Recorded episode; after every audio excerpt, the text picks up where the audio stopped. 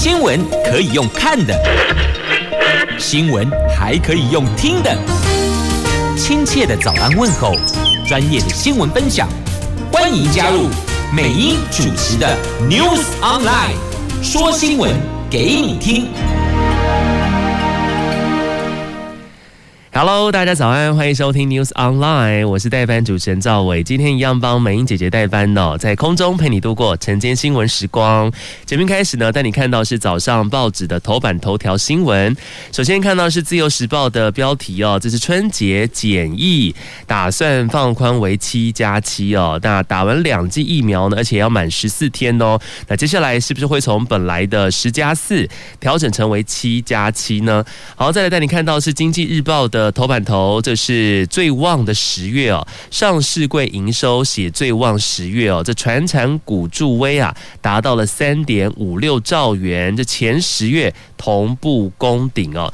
等一下，我们来看详细的新闻内容。再来看到的是《联合报》跟《中国时报》的头版头，今天都是同一条新闻呐，就是美国议员访问台湾，他们到了国防部去了，而且是呃由总统来会见。然后呢，特别是有这个台湾吓阻法重要提案人呢，接连与国安会跟国防部呢来交换意见。好，我们来看一下这个《中国时报》跟《联合报》的头版头的详细新闻内容。好，这是美国联邦参议员。John Cornyn 等国会议员呢，跟美军人士访台哦。那昨天会见了蔡英文总统，还要访问国防部，关注中国对台湾的威慑等区域安全议题哦。这一行人将会在今天就会离开台湾了。那访问团呢，这次来哦，并非只有访问台湾，还有其他的区域国家。那中国时报呢这边也提到说，这个美国国防部也强调说呢，这一次他们是国会代表团。好，虽然呢联合报提到说两。跟美军来同行哈，这个访问团成员呢提出了是台湾威者法案呢。根据了解呢，这成员主要为共和党籍议员，包括了 John Cornyn 科宁呢，还有克雷波，还有这个图尔维图伯维尔以及李麦克这四位参议员。以及两位众议员，还有两位的美军人士哦，那议员助理等等，总共十多人。那柯宁跟克雷波呢，是台湾威慑法案的共同提案人哦。那这个法案呢，旨在强化台湾来抵御中国侵略跟威胁的能力哦。由参院外委会共和党首席议员这个 James Rich 来提出哦。那当然呢，这个美国国会议员呢访问团呢九号搭军机来到台湾呢。虽然美国的议员访台呢十分正常，但是这个团呢格外的低调。那台美呢事前都没有公布消息哦。这访问团呢抵达台湾之后呢，我国外交部呢跟美国在台协会啊也没有提供相关细节。所以呢，这个中国的外交部跟国台办呢，昨天就很生气啊，哈，措辞严厉啊，只说这陆方呢已经向美国提出了严正的交涉，这美国议员同台独一起玩火，他们说呢，终将引火烧身，只能说关你屁事哈。他们来台湾访问呢，这是我我们跟美国之间的事情哈，但是他每次呢都会来干预，然后说这些话。好，再来呢，根据消息人士说法呢，这个访问团呢来到台湾呢，并非单纯是议员。来台湾来交流，而是有其他的业务，而且具有相当程度的机敏性哦。多聚焦在国防跟印太区域的安全哦。那台湾是这个访问团的其中一站。柯尼一行呢，昨天上午到总统府呢会见蔡英文总统，下午呢在黑色勤务车辆引导之下呢，大概是两点多的时候呢，进入到了国防部，在国防部长邱国正陪同之下，由参谋本部情报参谋次长这个。来简报哦，这共军有最近对台湾的威胁的情况。那美美国国会的这个议员呢，到国防部来听取简报呢，算是近年来的首见哈。但是国防部发言人呢，史顺文说没有评论哈，所以是还蛮低调的。那美国国防部则是说呢，这是符合台湾关系法，所以他们呢来台湾来做访问哦。当然这已经不是第一次了。那今天也登上了联合报还有中国时报的头版头条。好，我们刚刚听到的是《中国时报》跟《联合报》的头版头条，总统会见了美国的议员访问团，谈谈这个台海的防卫哈。那事实上呢，他们来台湾访问呢，其实不是第一次了哈。其实，在过去呢，都是几乎是非常低调，视为是机密的。不过呢，现在台美关系升温哦，美方也乐见曝光哦。然后呢，我们的政府呢，也甚至会先放讯息出来哦，似乎是有意来营造台美军事交流热络的现象哈。那另外呢，美国总统。拜登呢也高调宣布要举办那个民主领袖峰会嘛，几个礼拜之后呢就会登场了，而台湾也获邀参加哦。对此呢，外交部长呃外交部发言人欧江安说呢，这个从八月白宫宣布将举办峰会之后呢，美方就跟我方来洽谈参与峰会的事情哦，期待正式收到美方的邀请。好，这个是中国时报。再来带你看到是自由时报的头版头，是不是现在十加四要调整成为七加七了呢？这是春节的检疫方案哦。那中央流行疫情指挥中心指挥官陈时中呢，昨天松口考虑中，他说最快这个礼拜就会宣布相关的措施哦。那规划完整接种疫苗返台的人，至少要有三次的裁剪等措施。那前七天在防疫旅馆或是呃自费。被入住集中检疫所后七天呢，是来做这个返家检疫的哈。好，再来看到呢，这个新闻报道说啊，这认可疫苗是以这个世界卫生组织跟我国核准清单为主哈，来包括这一次呢，这春节返台认可的疫苗哪些呢？哈，包含了 AZ、BNT，还有莫德纳、科兴、国药、娇生，还有印度的这个。Covax、Covaxin 以及这个高端疫苗哈，也有这个防假证明准备。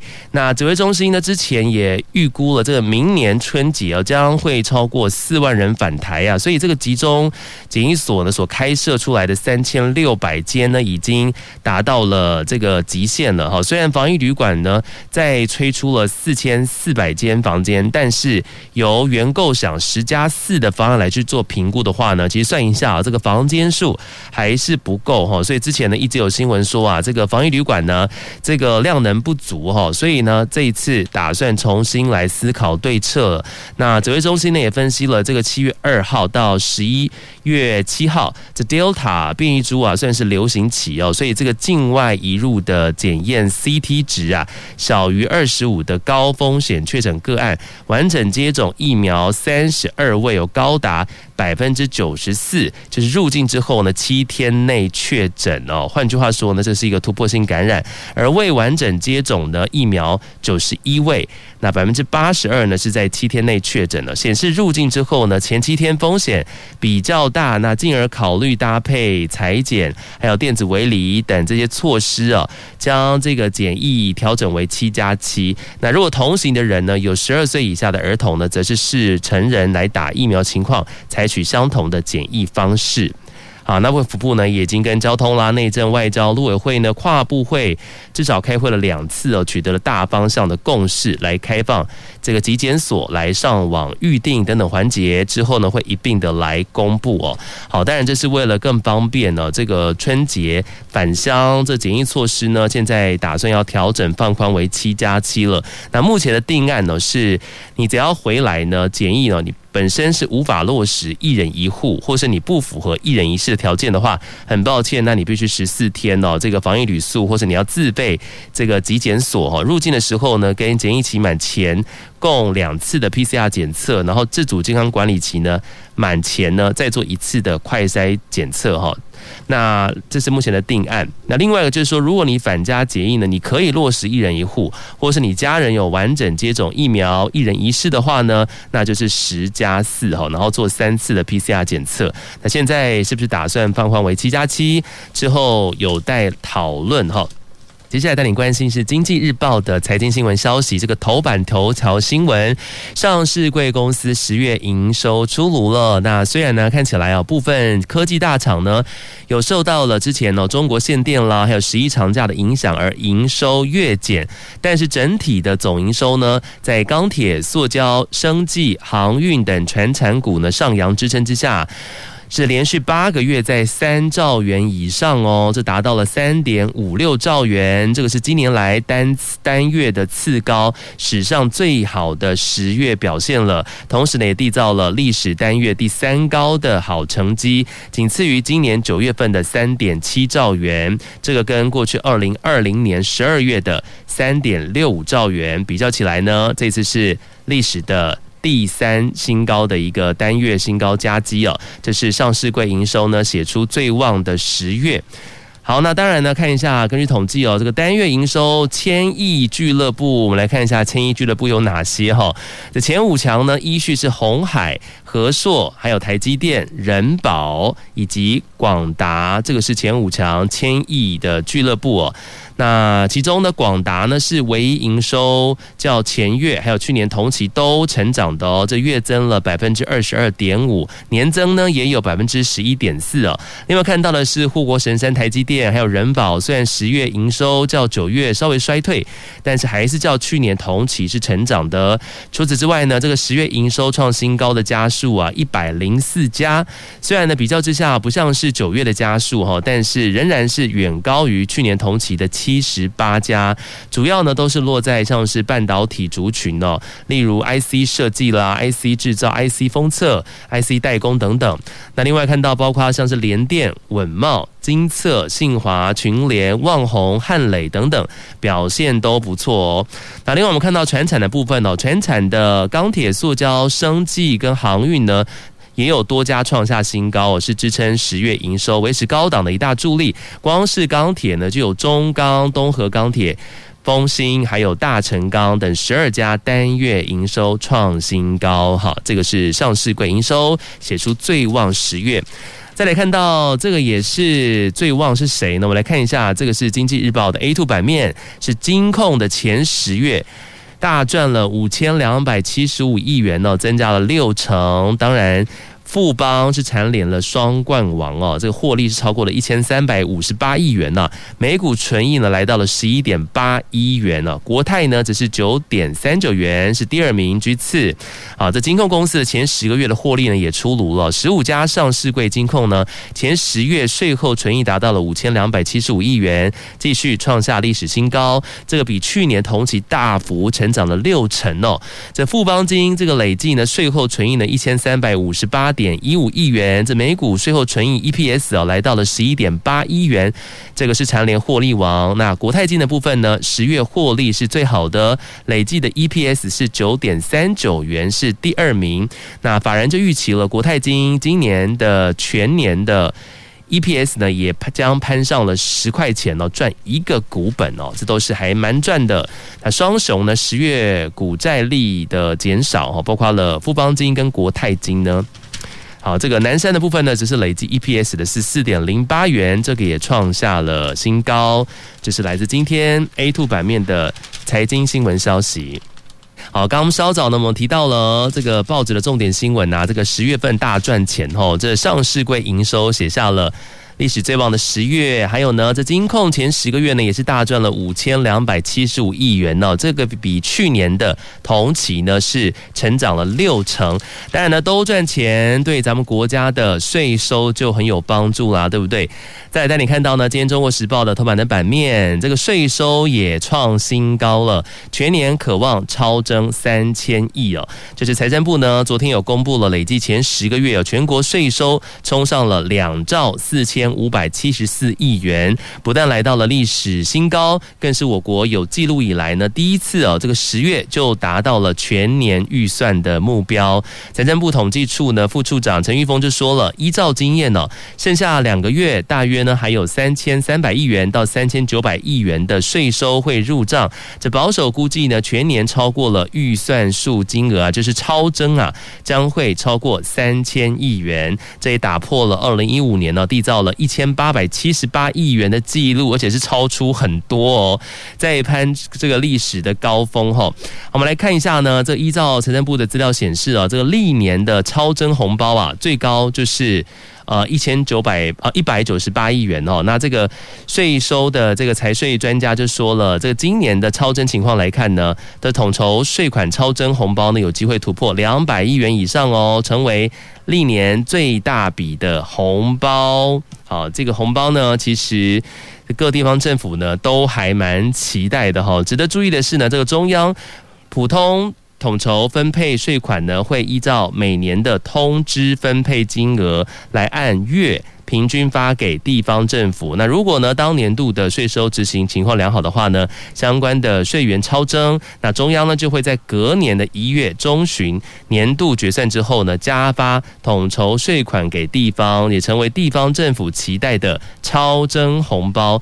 那如果我们以这个超征红包两百亿元呢去算好了，那六都呢就可以分得是一百三十亿元，然后呢，一般县市分到的是五十亿元，乡镇呢也有二十亿元哦，也就是明年。年呢地方政府都可以过个好年啦。好，这个是一个好消息，税收创下了新高，全年可望超征三千亿元哦。接下来今年呢，还有两个月，那陆续呢会还有三千三百亿到三千九百亿元的税收会入账哈。这是今天报纸的财经新闻的要闻。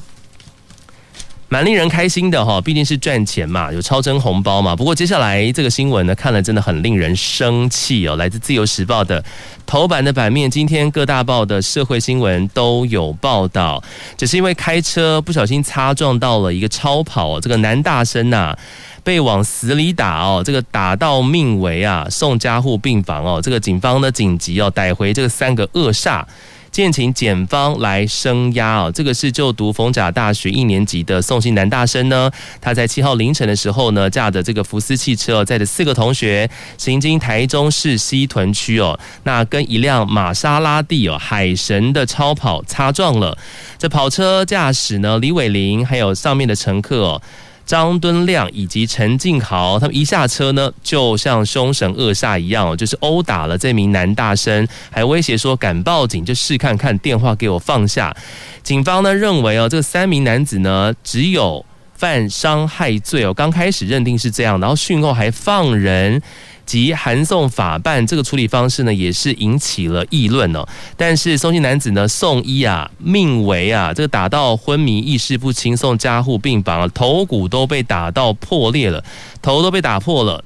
警方呢，昨天才赶快啊，去把这个三个嫌犯呢，把他抓回来哦。建议台中地检署呢，升押呃这个申请羁押，依照这个杀人未遂罪来去做侦办哈。所以警方刚开始办这个案子的方式呢，也不太对哦。后来发现发现这个代志大条啊，赶快回来啊，然后。这个调整了这个侦办的一个方式哈，警政署说呢，这捍卫法治决心哦是不容挑战的哈，强调说呢，面对一切暴力不法情事跟犯罪分子，警方是绝对严厉追缉的。然后呢，这个决心跟立场是不容挑战的哈。那相信大家呢，昨天可能有看到电视新闻有报道哦，包括了这个汽车上面的行车记录器都拍得一清二楚啊，这三个。开着超跑的这个驾驶呢，真的是凶神恶煞，然后打这个男大生，打到头都破了。这台中的治安到底是怎么一回事？哈，现在呢就等待这个台中地检署呢来继续做侦办了。哈，这个是今天呢各大报的社会新闻都有提到的消息。接下来带你看到是《自由时报》头版版面的新闻，两岸情势严峻哦，这四个月的训练役是不是太短了呢？就退将建议哦，这役期直接改为一年。好，这是目前呢我国兵役制度哦是四个月的军事训练役哈，这个从过去到现在呢，真的也是越改越短呐。各界呢就呼吁要延长哦，包括了前空军副司令、退役的中将。张延廷呢，他受访说呢，这世界各国啊，对于台海局势很关切哦，国人却无动于色。延长疫情呢，对于国际社会呢是有所交代哦。他建议直接从四个月把它延长为一年哦。那目前我们看到呢，世界各国像是以色列、南韩、新加坡等国家呢，因为外患哦而采行义务役的制度哦，这役期至少一年以上。而台湾面对对岸的中国，中共犯台野心哦，这役期却只有四个月。国防部长邱国正呢，五月的呃五号的时候呢，在立法院答询的时候说，他说很认真在思考这个役期的问题。好，提出呢这个想法呢是前空军副司令哦张延廷哦，他说延长疫情呢。是长痛不如短痛啊！一次直接从四个月延长为一年哦，并且以出生年份作为变动的依据。如果当年呢从一年义务役呢变成四个月的军事训练役的话呢，是以八十三年次以后出生的役男为分隔。但他也提醒哦，国人没有抗敌的决心，社会没有共识，一起延长呢也是枉然。总统府这边呢，只是说持续做后备的改革哦。那现阶段呢是重中之重啊。好，这个是关于疫情的部分哦。其实一直以来哦，改成四个月呢，都有引起了蛮多的讨论的哈。这疫情真的是很多人觉得太短了。就我有这个年轻的朋友啊，当过兵的朋友说，哎，现在当兵只要四个月，然后呢，有有的还说，甚至连下部队都没有，说哈都没有下部队，那这样怎么受到完整的训练呢？哈，所以这个现在就很多人有把这个一期哦，希望能够把它改为一年延长，这样对于台湾的国防跟军备来说是比较好的。好，这是来自今天的自由时报的头版的版面新闻，再来带你看到的是跟疫苗相关呢，这是联合报的 A two 的焦点版面。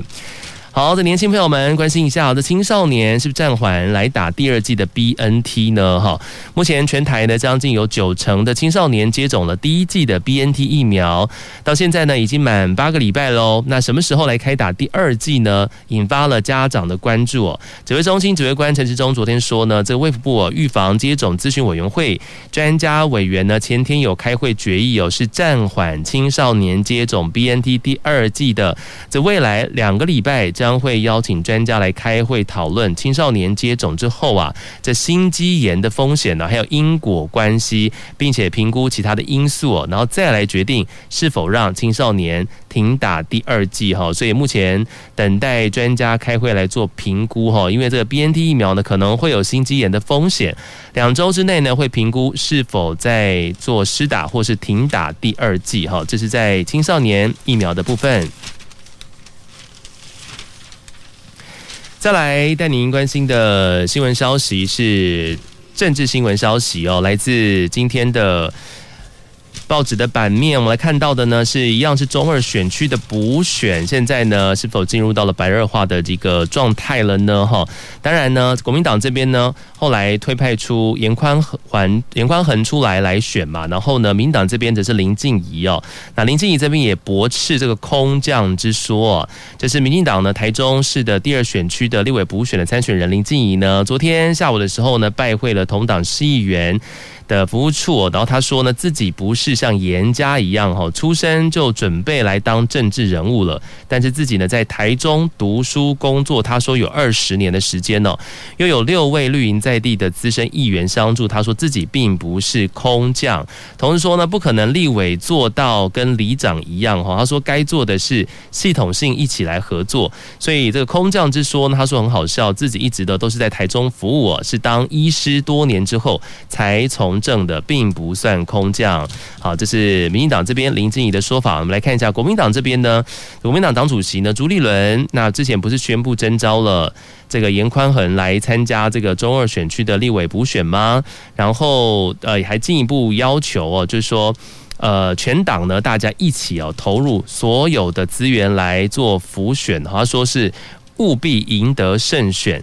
朱立伦说呢，这段时间呢，民进党请全党之力啊，抹黑造谣；国民党呢要端正选风哦，让真正关心选区的在地力量为选民所关心的议题来发声哦。那选后呢，跟所有的选民是站在一起，而不是像民进党的推空降人选哦，并非台中市第二选区的在地人士。国民党呢要以在地的力量。团结民众一起来努力哈。朱立伦这番话呢，很明显是划分出来，他觉得严宽恒跟这个林静怡之间的一个差异哦。当然，林静怡这边呢也来进行了驳斥了。好，这边是双方两边的一个说法哈。接下来，我想应该会在各大议题上面都会来交锋哈。在正式的补选之前呢，包括林静怡呢也提出了要严宽恒在这次的公投上面呢，先来表态他的态度为何呢？好，这是今天的报纸的政治新闻版面，关于了中二选区蓝绿之间的对决。接下来带你关心的是今天自由时报的财经新闻消息哦，不止台积电而已哦。高雄市长陈清派说呢，还有大厂将会进驻高雄，有特别提到的是材料、零组件、设备厂商，他说都会来。所以看起来南台湾包括了台南跟高雄呢，渴望成为全球最重要的半导体产业聚落。好，我们知道呢，昨天新闻提到了台积电董事会呢有通过了在高雄设厂，对不对？那忍了很久的高雄市。长陈其迈啊，昨天终于可以在议会质询的时候呢，很大方的说出他争取投资过程。当然开心的时候呢，他更透露说，这个月还有下个月还会有大厂会来高雄哦。那他说从。蔡英文总统呢，到行政院呢都非常支持哦，台积电到高雄设厂，那不光只是晶圆厂啦，另外他也提到像是材料啊、零组件跟设备厂商都会到高雄投资。未来台南、高雄呢，渴望成为全球最完整、最重要的半导体的产业聚落。进一步说呢，这个月跟下个月哦，陆续还会有大厂来投资计划。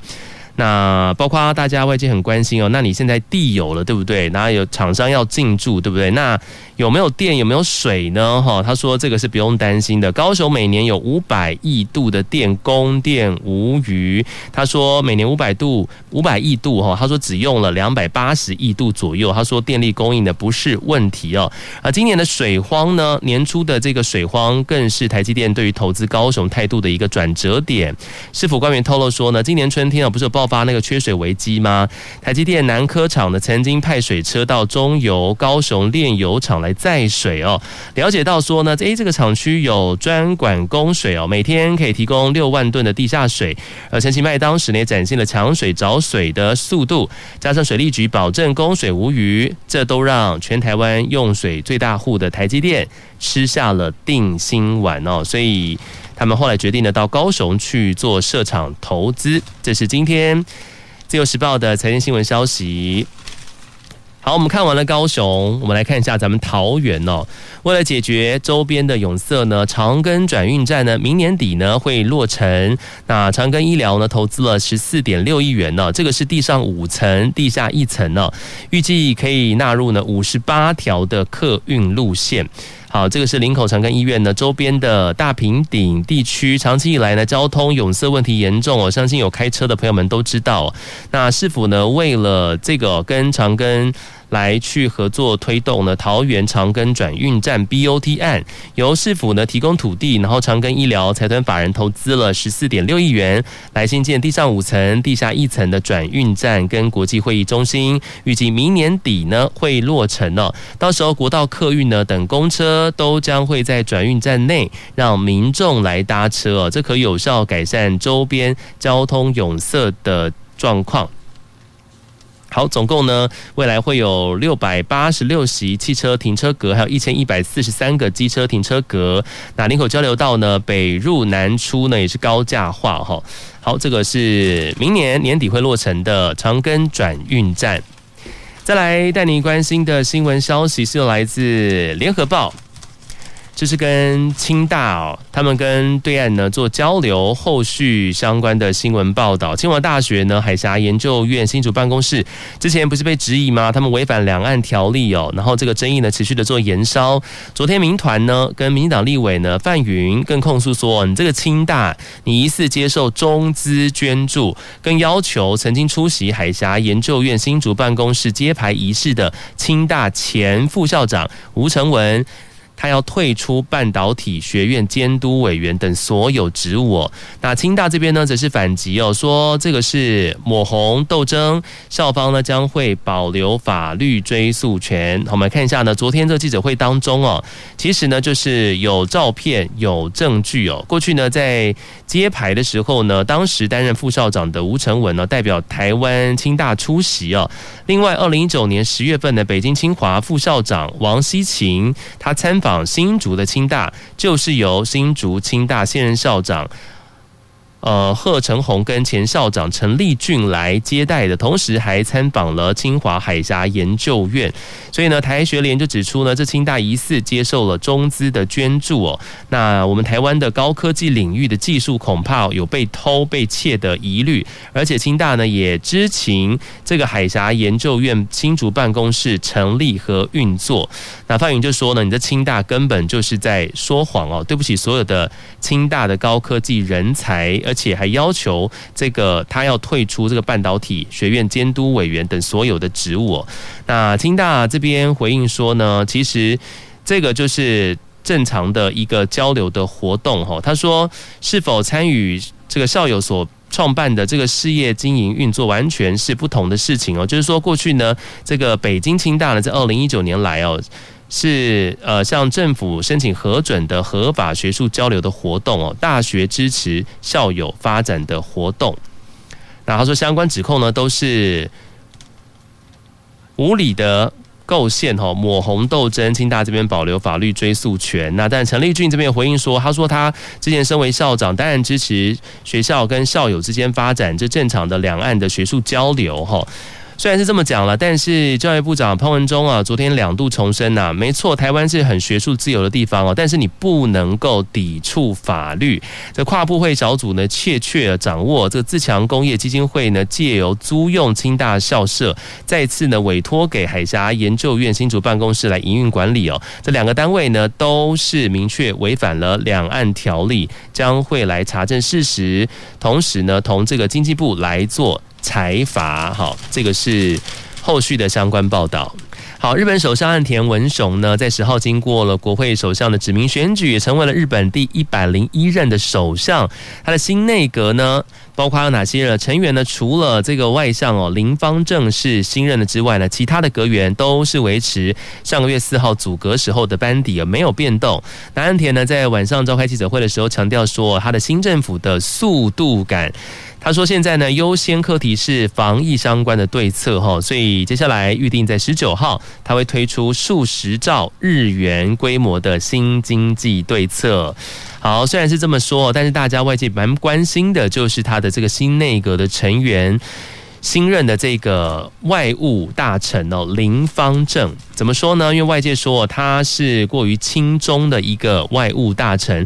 就日本媒体呢，《每日新潮》在十号就有独家报道说，这前日本的首相安倍晋三接下来就要计划明年会访问我们台湾哦。那为了就是要来牵制立场比较亲中的岸田文雄跟林芳正。这个是来自今天《中国时报》的 A 三话题版的新闻的报道。好，这个是今天关于日本相关新闻。接下来呢，带你看到的是，呃，美国的卫星啊，现在又发现了中国新疆的第二座美国船舰的标靶。这新发现的标靶呢诶长度是比较小一点的哦，大约是尼米兹级的航舰的一半哈。这个是美国的非官方组织哦，美国海军研究协会的新闻呢，再度披露，又在新疆沙漠发现了第二个模拟美国航舰的飞弹标靶。那依照这个卫星照片的分析来看的话呢，这中国的第二艘的高科技航空母舰呢，也即将完工了，最快可望在三个月之后就能够下水。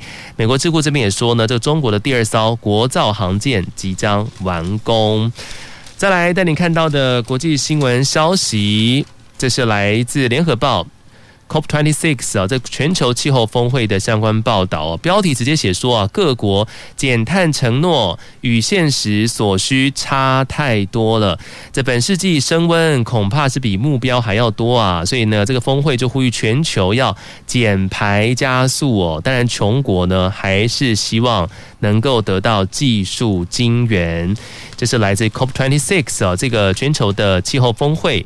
那目前一连串的减排承诺呢，恐怕对对于减缓全球的暖化，无济于事哦，所以呼吁各国呢，在未来十年之内要大幅加速减少这个温室气体的排放。